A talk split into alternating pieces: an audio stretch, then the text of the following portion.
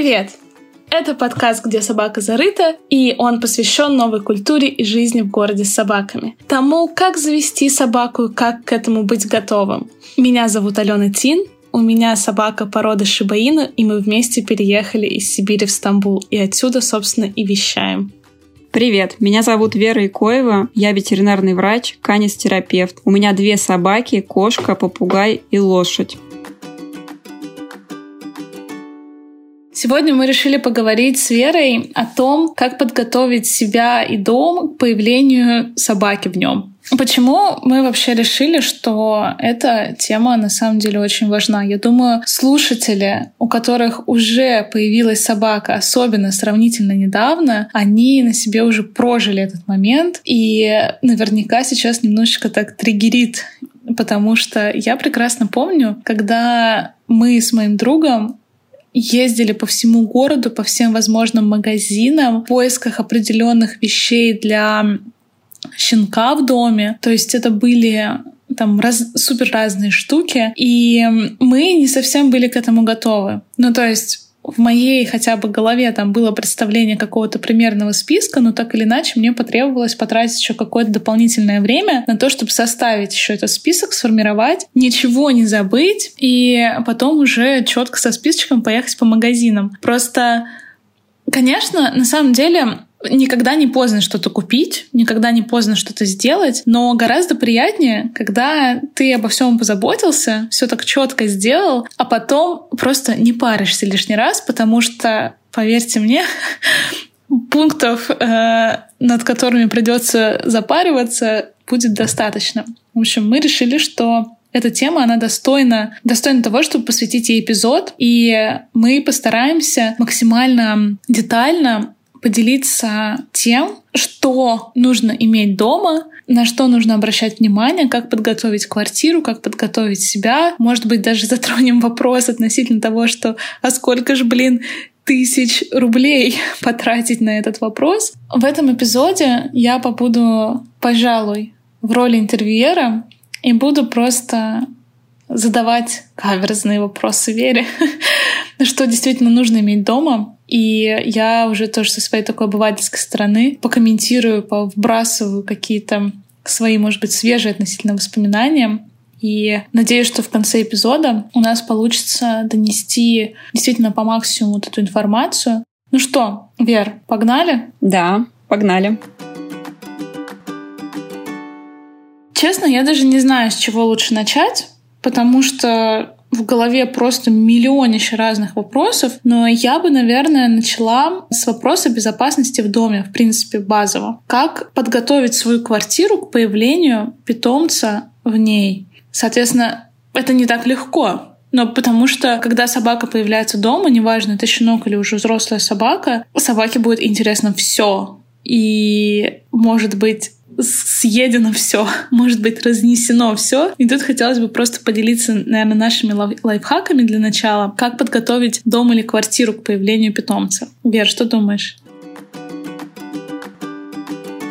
Да, безопасность это первое, поэтому что мы делаем? Мы осматриваем помещение на наличие проводов и любой другой опасности. То есть э, нужно убрать ковры, потому что в любом случае, если даже собака взрослая, она, скорее всего, будет иметь первое время проблемы с туалетом. Но если под коврами у вас скользкий пол, то э, очень я вам рекомендую постелить, ну, что-то ненужное, да, чтобы не было скользко, потому что если это щенок или возрастная собака, у них бывают отросшие когти, то есть это все скользко, и есть большой риск травмировать собаку. Поэтому вы убираете хорошие какие-то ковры и все, что лежит на полу, и кладете что-то не очень нужное. Или можно купить там что-то самое дешевое на время вот этой вот э, наладки, условно говоря. периода. Да, да. Слушай, кстати, прости, пожалуйста, что тебя перебила. Прости, ради бога. Я просто хотела поделиться. Я сравнительно недавно узнала Ну, казалось бы, это супер что-то очевидное, но я даже не придавала этому значения, что скользкий пол для собаки — это гиперопасно. Ну, то есть лед, скользкий пол, что собака, бегая, может получить растяжение лап. Ну, просто потому что нету вот этой вот фиксации между самой лапой и поверхностью. И у меня, например, пес просто с ума сходит от счастья, когда на полу лежат ковры, потому что он может больше бегать, прыгать. Да, это очень важно, и обычно почему-то это очень долго не приходит в голову, это абсолютно нормально, просто это с опытом ты это уже понимаешь. Ну и про ковры, ценные тоже, соответственно, так же. Ну то есть а, вообще нужно убрать все ценное, вот, и можно даже потратить на это какое-то время, потому что за один день, когда вы вроде начинаете смотреть, у вас глаз замыленный, и вы не можете сразу найти. То есть нужно убрать все ценные вещи, потому что непонятно, да, как это будет происходить. И бывают собаки, которые все грызут, а бывает, которые не грызут ничего. Бывают те, которые грызут изборочно самое ценное. Да. А также нужно убрать э, лекарства, химические средства, которые в доступе стоят где-то в ванной, потому что кислота может попасть там на кожу, глаза, нос, и, в общем, вы даже сначала не, уви... ну, не поймете, что произошло. Это очень опасно. Поэтому все, в принципе, вы делаете так же, как э, условно, когда вы ждете прихода там двухгодовалого ребенка, который уже везде залазит, но еще не понимает, э, что можно, нельзя, опасно или не опасно. То есть принцип абсолютно такой же. Слушай, а что э, по поводу... Я думаю, что есть смысл, просто мы сейчас как раз задели вопрос относительно химии какой-то. Я просто помню, что когда я готовилась к появлению щенка, это тоже то, чему я вообще абсолютно не придавала значения в самом начале. Это какая-то была неочевидная для меня вещь. Но мы сменили средства для мытья пола, мы сменили разные спреи, мы заказывали это все на iHerb, чтобы в случае там не знаю, когда мы моем пол, добавляем там какой-нибудь базовый доместос, например, это все равно так или иначе химия, и мы поменяли все вот эти вот, как это правильно назвать? Ну, химические средства. Химические средства, да. Да, конечно, это абсолютно правильно. Также в зоомагазинах, ну или на iHerb можно купить а, экологические, можно также купить средства, которые рекомендованы для детей маленьких. Это также средства для мытья полов. То есть а, все, что для маленьких детей, ну, как все, не все, но большая часть э, химии для дома, она должна подойти, если, допустим, нет возможности да, заказать на iHerb или купить дороже гораздо в зоомагазине. То есть мы сейчас рассматриваем разные да, возможности у людей, поэтому если есть возможность, да, вы берете супер эко, там, натуральное и так далее, нет возможности, можно взять вот то, что рекомендовано для маленьких детей. Тоже такие же, это, это порошки, это средства вот для мытья полов и, в общем, масса масса сейчас, э, ну, везде абсолютно. Для детей уж везде точно можно найти а, кучу средств. Я просто таким охтопом расскажу свою историю быстренько. Я, честно, не придавала этому какого-то большого значения. Окей, там мы поменяли тоже все эти химические средства, но когда я уже переехала в Стамбул, я жила в квартире,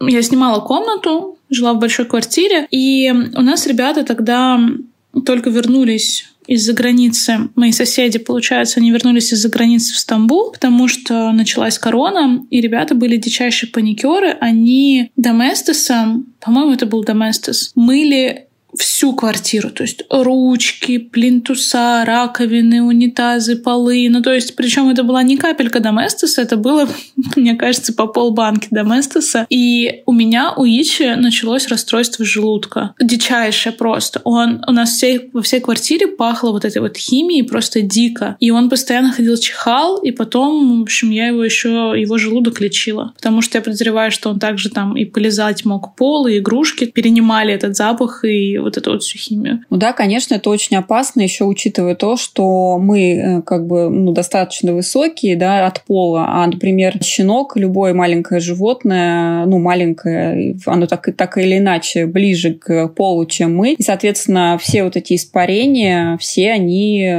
сразу же попадают в дыхательные пути, на лапы. И, в общем, конечно, ничего хорошего в этом нет. Окей. Есть, может быть, что-то еще добавить, что нужно иметь дома относительно каких-то химических средств? Ну да, я бы добавила про шампунь, а, то, что ну, uh-huh, шампунь uh-huh. нужен практически сразу, потому что бывает, что берешь щенка из питомника, и у него такой бывает запах такой, да, щенячий, своеобразный. Вот, не всегда он приятный.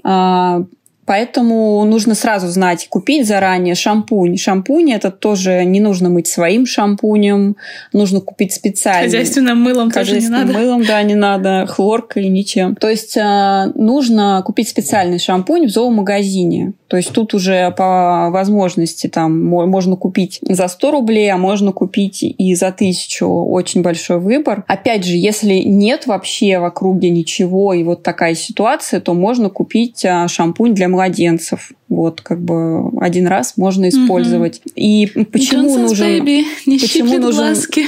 особый шампунь? Потому что pH кожи э, собаки другой, нежели у человека. И, соответственно, человеческими средствами и там э, тем более мылом происходит пересушивание кожи, и, в общем, могут быть разные ну, Защитный жировой слой, получается, стирается. Да, то есть э, это вообще не подходит. Поэтому, если ничего нет, то лучше не мыть, либо уже помыть для младенцев каким-то средством. Но это разово можно. Вот, про химию, наверное. Ну, а если всё. просто водой хотя бы помыть, если запах смущает, например? Ну, запах просто водой не смоется. Это точно. Mm.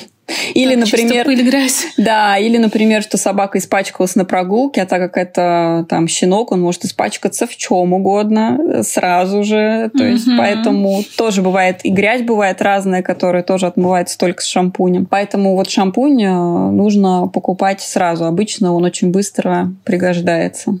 Ну что, пойдем дальше? Класс. Да, давай. Ну, давай вот про игрушки. Ты хочешь э, с приятного, да?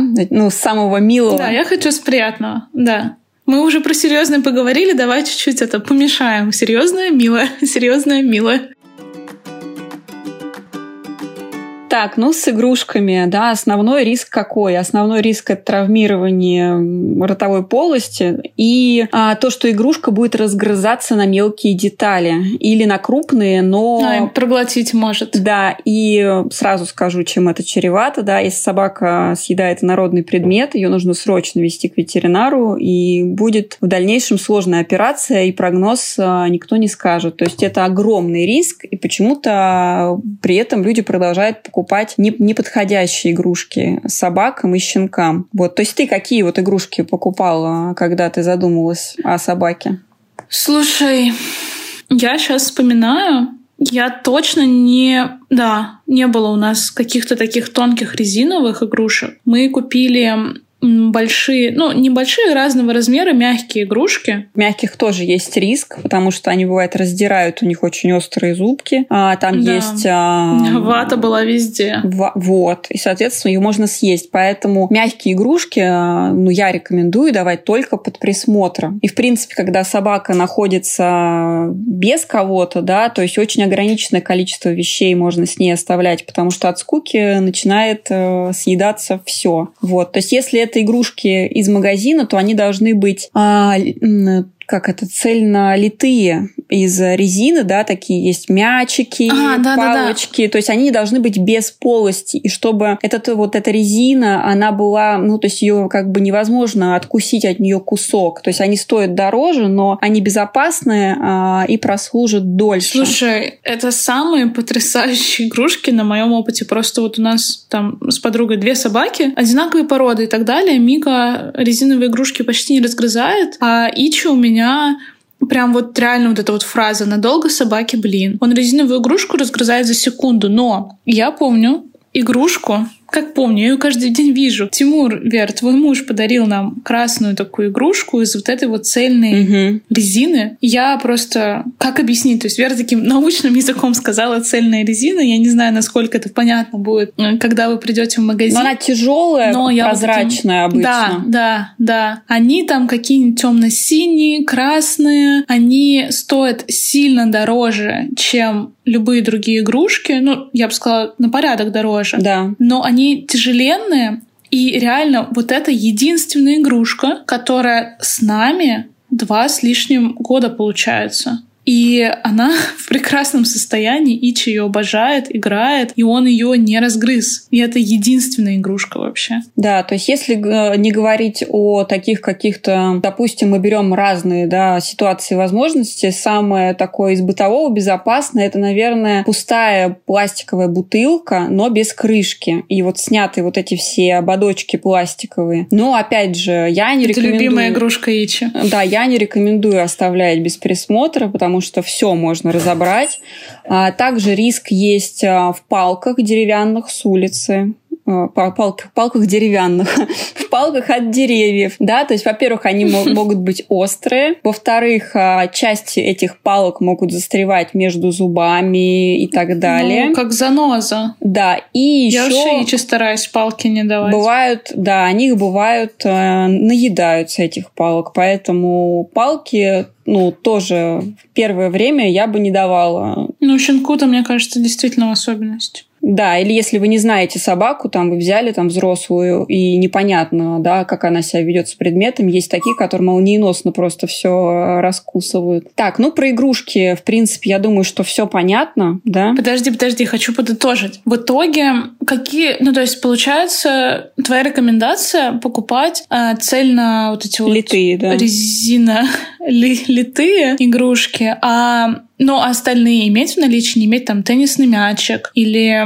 мягкие вот эти игрушки. То есть, я так понимаю, их можно иметь, просто выдавать их порционно под присмотром, чтобы там ни в коем случае не попало это внутрь, не разгрызли, не съели. Да, и, и так далее. также еще, когда собака уже, ну, если она уже имеет возможность выходить на улицу, да, или когда она сможет, вы просто идете в зоомагазин, как с обычным любым другим человеком, подводите к стенду и начинаете показывать. И собака сама выбирает, что она хочет. Потому что так же, как и у людей, у собак есть разные разные предпочтения.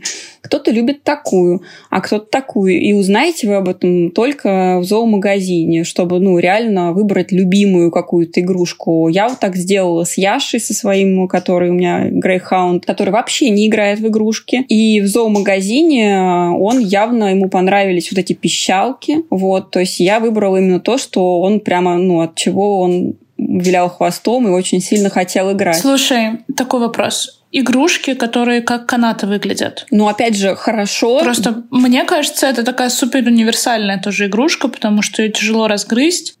Да, а, опять же, если собака можно играть ее... в эти в потягушки. Да, но в потягушки с маленькими щенками играть не рекомендовано, потому что зубы у них... Эм... Простите, да, точно. Зубы слабые, и можно испортить прикус. Или, ну, в общем, э, потягушки не играть особо, но если, ну, опять же, собака вообще. не ест эти веревки, то есть всякое бывает, то почему нет? И плюс еще ты же мне как раз говорила то, что чистятся зубы от налета. Это, конечно, абсолютно Да, так. это, кстати, был совет моей заводчицы. А, я, в общем, горе, горе владелец собаки не чищу зубы, не чистила яичи зубы. И она мне сказала, что на самом деле если есть такие игрушки, вот как типа канаты, где, когда собака грызет ее, то есть, соответственно, происходит трение зуба и вокруг вот этих волокон, и, по сути, такая естественная полировка, избавление зубов от налета. Окей, давай дальше. Мы с тобой любители поболтать прям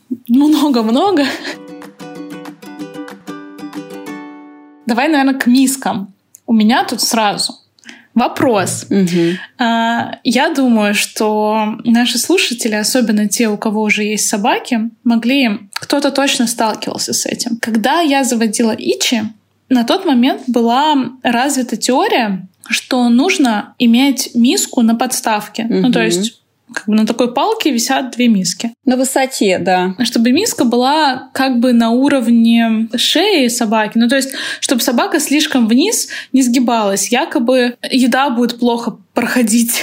Но, насколько я знаю, сейчас это, этот миф, он уже развеян, и большая часть э, собачьего профессионального сообщества, они уже не рекомендуют данные миски. Ну, этот миф, э, это, это не миф, это мнения разные. Вот. Я, конечно, считаю, угу. что собака ела с земли сколько много тысяч лет, да, поэтому никто раньше миски на подставках не ставил. Соответственно, как бы единственным критерием в этом является то, чтобы миска не скользила. Вот это действительно по мне плохо, когда бывают такие миски, ты ее ставишь, собака начинает с ней быстро двигаться и есть. Это, конечно, никуда не годится. А, но в плане высоты тут как кому нравится. Есть разные за и против, это как лыжники и сноубордисты. А, кто-то говорит, так надо, кто-то считает так, но просто если вы подумаете, да, про здравый смысл, собаки ели много хорошо там сотен лет земли, да, и э, все нормально. Поэтому тут у меня вот такой ответ. Ну, слушай, да,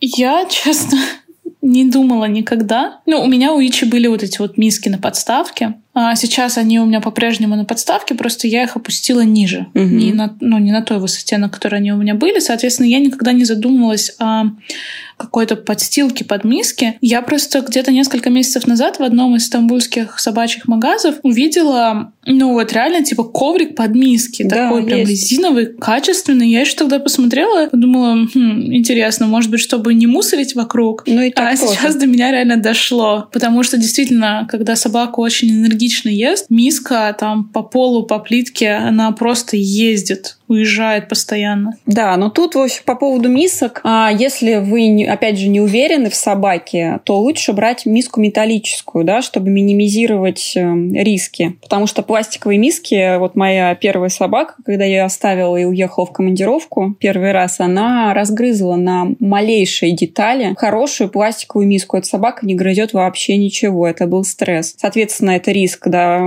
для зубов, для рта. Слушай, мне кажется, я не знаю просто, как сейчас в России, но в Стамбуле сейчас супер популярны стали всякие дизайнерские тяжеленные керамические миски, да, мраморные миски. Там каких только мисок сейчас нет, просто вообще. Из бет... ну, там бетонные подставки, очень крутые. Да, конечно, ну то есть лучше, ну, чтобы... Главное, в общем, чтобы она была типа stable.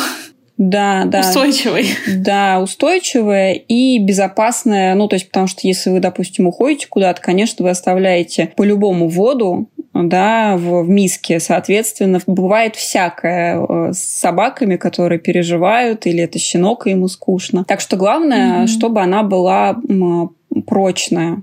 Вот поэтому я рекомендую, да, металлическую okay. или иную другую, не пластиковую в первое время. Окей, okay. давай тогда к следующему вопросу. Давай, наверное, поговорим про коврик, кроватка или клетка.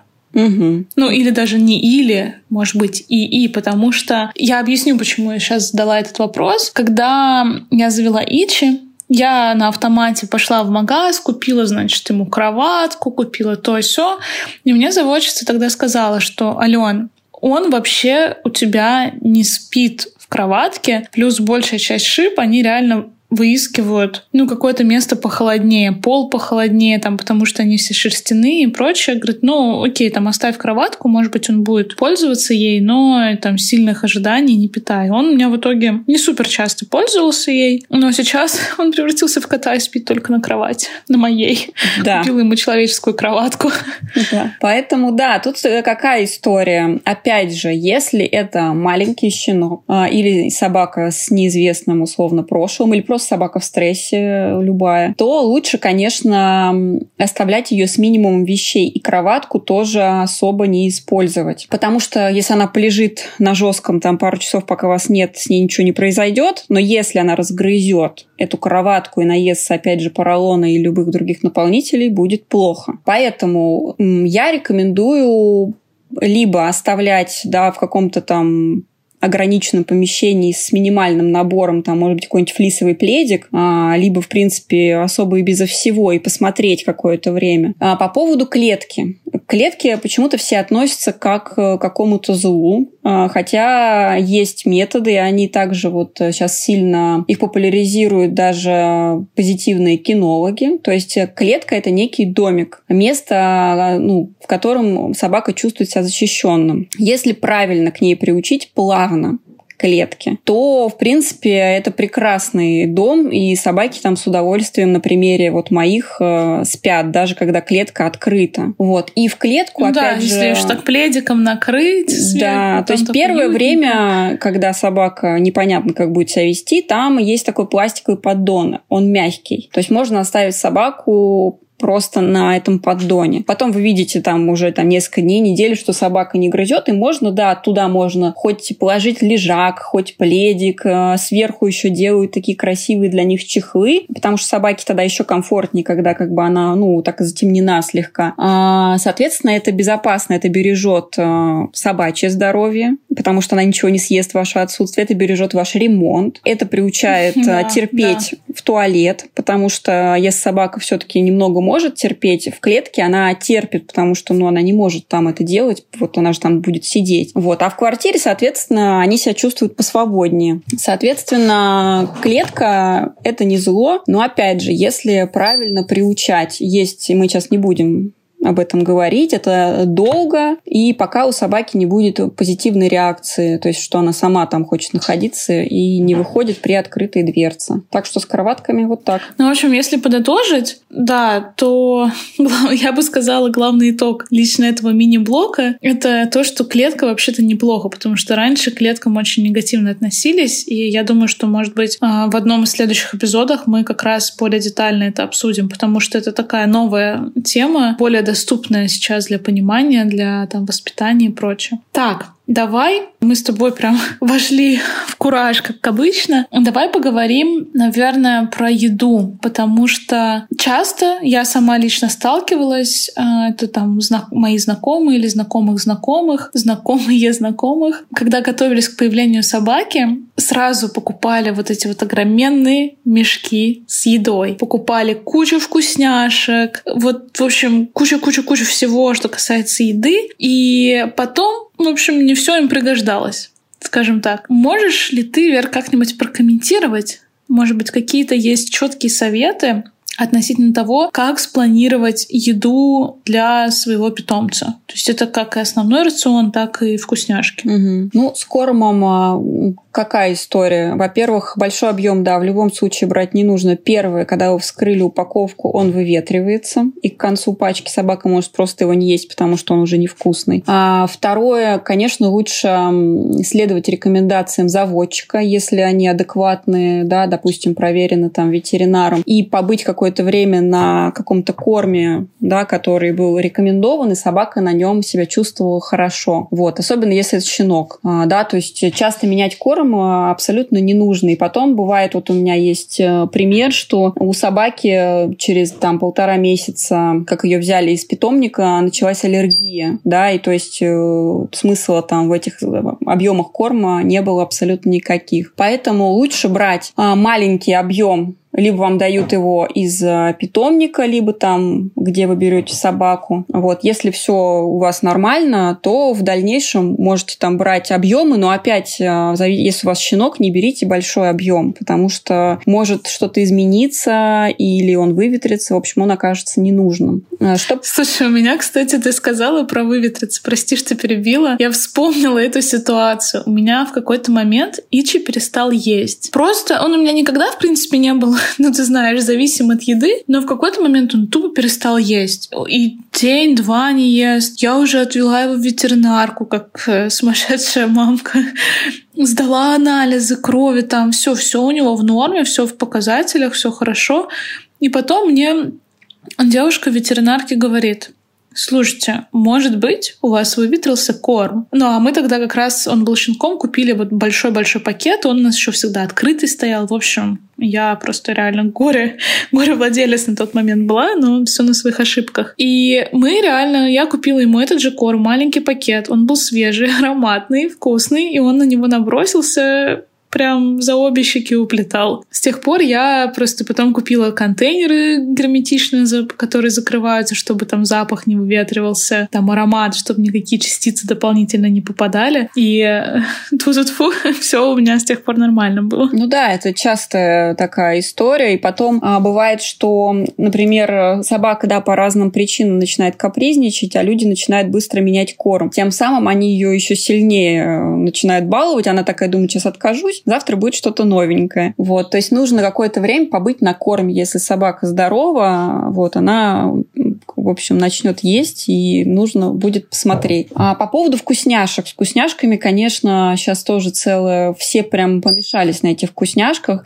Первое, старайтесь э, покупать качественные, то есть не все, что попало там сметать, а желательно, чтобы было, они были натуральные, чтобы там, ну, например, если брать там легкое говяжье сушеное, э, то хотя бы видно, что это реально легкое, или бывает там снеки, э, именно вот что видно, что это мясо, а не просто какая-то субстанция, которая для вашего удобства там как-то порезана. Плюс нужно учитывать, что бывает аллергия на любую, и на натуральную натуральную, на какую-то химическую. То есть с этим нужно аккуратно, немного и желательно за конкретные какие-то действия. Например, вы приучаете собаку к туалету там, или начинаете разучивать какие-то команды. Не закармливайте собак. Для маленькой собаки это может быть критично. И опять же может испортиться аппетит э, ну, в плане основного рациона. Поэтому сильно много не нужно. Качественное, немного и желательно ну, за какие-то позитивные моменты. Класс. Потому что действительно про вкусняшки тема, ну, она такая довольно интересная. И, по крайней мере, когда несколько лет я назад заводила Ичи, тема с натуральными вот этими вкусняшками, она была еще не настолько развита и популярна, как в наши дни. И сейчас это просто на потрясающем уровне. Окей. Самое важное у нас осталось на самую вишенку амуниция и адресник. Вот к адреснику прям особое внимание хочу обратить на него, потому что, к сожалению, в первое время очень много собак теряется. Ну, потому что люди неподготовленные, собаки пугаются. И главное, да, чтобы на ней был адресник. То есть э, там не обязательно делать э, какую-то суперинформацию, писать, достаточно оставить телефон. А, то есть обычно лучше, чтобы адресник был на отдельной веревочке. Но сразу оговорюсь, что когда собака остается остается одна, неважно, щенок это или большая, дома, вы все снимаете, потому что разные бывают ситуации, чтобы собака не травмировалась. То есть э, только на улицу вы все это одеваете. То есть адресник, на котором телефон, вы должны сразу как только вы забрали собаку, если вы с ней начинаете гулять, одеть на собаку. Про ошейник и поводок я сейчас долго не буду объяснять, мы в дальнейших выпусках к этому вернемся. Ошейник должен быть качественный, и застегнут так, чтобы проходил один палец. Не нужно думать, э, что вы сделаете что-то не то. Но вот если он будет мотаться на шее, то при любом, э, когда собака упрется или запаникует, она вывернется из этого ошейника, и, в общем, это будет проблема. Ох, этих историй просто реально миллион знаю, когда собака просто вылетела из ошейника. Да, поэтому я акцентирую. А у нас однажды ошейник просто расстегнулся, когда и черванул. Вот, потому что это был, видимо, фастекс, вот эта пластиковая защелка, да? Да, да, да. Вот да, в них большой да. минус, еще они на морозе бывают, как бы на морозе они деревенеют и все, и теряют функцию. Поэтому должен быть обычный с ума не сошла ошейник тогда. Э, с обычной пряжкой, вот как на ремне, да, и застегнут так, чтобы проходил палец. То есть, если это щенок, то в дальнейшем собака вырастает, и вы покупаете уже там э, именно ошейник уже, ну, какую вы хотите. А здесь это важно. Про шлейку. Шлейку можно, но щенкам она не очень рекомендована и она должна быть специальной. То есть тут в зависимости от породы со шлейкой сложный вопрос. К поводку желательно, чтобы это была не рулетка, а простой поводок э, ну, который тряпочный там какой-то. И чтобы было соразмерно собаке, были вот эти карабины и прочее все, потому что бывает собачка огромная, да, а на нее все какое-то игрушечное одето. То есть сейчас мы коротко прошлись. Слушай, а да, это очень важный это момент. такой емкий вопрос. Я считаю, что мы определенно посвятим ему отдельный эпизод, потому что у меня сейчас в голове просто миллион тоже историй и примеров, и поводков, и ошейников, что только не возникло. Этому стоит действительно уделить отдельное внимание внимание. Знаешь что? Мы забыли самое важное упомянуть. Как говорится, очевидно неочевидное или не очевидно. Пеленки для дома. Конечно, с пеленками э, это пеленки очень сильно спасают жизнь, но если вы хотите, если вы уже имеете возможность выводить собаку, когда вы дома находитесь, не стелите пеленки. То есть а, вы просто примерно знаете уже, когда собака, что она после активной игры обычно они хотят туалет, после еды или просто там прошел час или сколько-то. То есть когда вы уходите, стелите пеленки, а, а когда вы дома, то стараетесь при малейшей возможности, значит, вы выходить с собакой. Да, это тяжело и не быстро, но на это просто нужно время. Ну да, просто тут еще зависит, а, я думаю, от породы собак, потому что, ну, у меня есть знакомые, у которых очень маленькие вот эти собачки, миниатюрные, и у них собаки просто не ходят на улицу, соответственно, они у них ходят на пеленку. Но я тут абсолютно согласна, что сильно не расслабляться. Даже когда вы взяли свежего щенка, мы, когда взяли Ичи, он тогда ни разу еще не был на улице, он не знал, как это ходить вообще в туалет на улицу. Мы по совету заводчицы застелили сначала практически весь пол пеленками. И когда Ичи выбрал условно, на какие пеленки он там сходил в туалет, мы начали их сокращать меньше, меньше, меньше, меньше, оставляли в конечном счете только там одну-две пеленки на всякий случай, и то действительно, когда уходили уже из дома. Ну да, потому что э, маленькие щенки физиологически не могут терпеть в туалет. Ну, то есть тут хороший пример это дети, да, человеческие. То есть э, просто нужно время, да, чтобы ребенок сначала там ну, он просто ходит в туалет, потом к горшку, а потом уже и так далее. Но там вы понимаете, да, что это длинный растянутый процесс. Просто люди все время, когда вот у них начинаются эти пеленки с щенок, они хватаются за голову и говорят, что что-то пошло не так, все пошло так. Это долгий процесс. Вот Алене повезло, да, у нее он оказался на удивление, он быстро понял задачу и он ну, очень, я с ним очень выходила долго... очень часто на улицу. Да, но У меня такое, была возможность. Такое, да, бывает редко. И про взрослых собак. Вот, например, Яша, мой грейхаунд, он э, вообще вольерный, он не знал слова, абсолютно не понимал. Естественно, он у меня ходил на самый лучший ковер в моем доме. Вот. Поэтому, да, я постоянно выходила, и теперь вот, ну, спустя, наверное, месяца полтора, а, он уже уже стал проситься. Но бывало, что это как раз пришлось на зиму, и я стою по 15 минут в какой-нибудь пурге и уговариваю его, значит, сделать его дела, за которые я потом его кормила вкусняшками. Ну, в общем, это всегда процесс такой тяжелый, но он проходит. Ну да, у меня вот друг просто купил в ноябре щенка, ну, я ему помогла, и тоже недавно буквально проживала всю эту жизнь, как, как это завести щенка, и друг у меня возмущался, что, мол, господи, почему она мне не может перестать ходить на пеленки? Ну, во-первых, он не мог себе позволить тоже часто с ней выходить из дома, но и, как ты верно подметила, это все таки как маленький ребенок. Маленький ребенок тоже не сразу начинает ходить как взрослый в туалет и соблюдать все эти правила. И тут нужно действительно запастись терпением. Я хочу поговорить про воду, да, что у любой собаки в свободном доступе всегда был должна быть вода, особенно если она на сухом корме находится. И о качестве этой воды хочу поговорить, что не подходит вода из-под крана, потому что у собак на зубах из-за этого образуется дополнительный налет. Вода должна быть питьевая, которую пьете вы. Ну, мы сейчас большинство нас, да, мы покупаем воду бутилированную, очищенную, поэтому и собаку, собаку нужно поить такой же водой. Вот мое дополнение. Ну, это действительно важный пункт. Тут не, не могу опровергнуть опровергнуть никак. Ну что, я считаю, что мы реально по максимуму осветили самые нужные темы. Спасибо вам большое, что были сегодня с нами. Будем ждать ваших сообщений и будем вам очень благодарны и признательны, если вы поставите нам отметки на платформах подкаста, где вы слушаете. Ну что, тогда до скорых встреч и прослушиваний новых эпизодов. Спасибо, до скорых встреч.